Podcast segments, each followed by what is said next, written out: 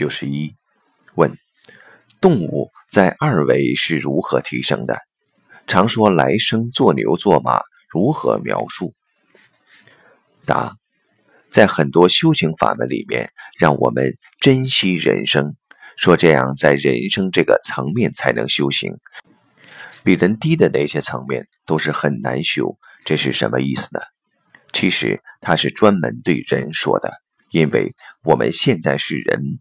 所以说，人是最好的修行机会，是符合当下的。如果说某个动物是最好的修行机会，那我们人还修行干什么呢？如果说神仙是修行最好的机会，那人也会放弃修行。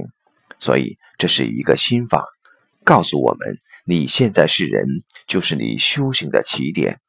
研究动物怎么修行，没有什么意义。当然。有人说黄鼠狼、狐狸、蛇，他们也在修行，有没有这种可能呢？也不是说没有这种可能，因为他们也是有三维意识的。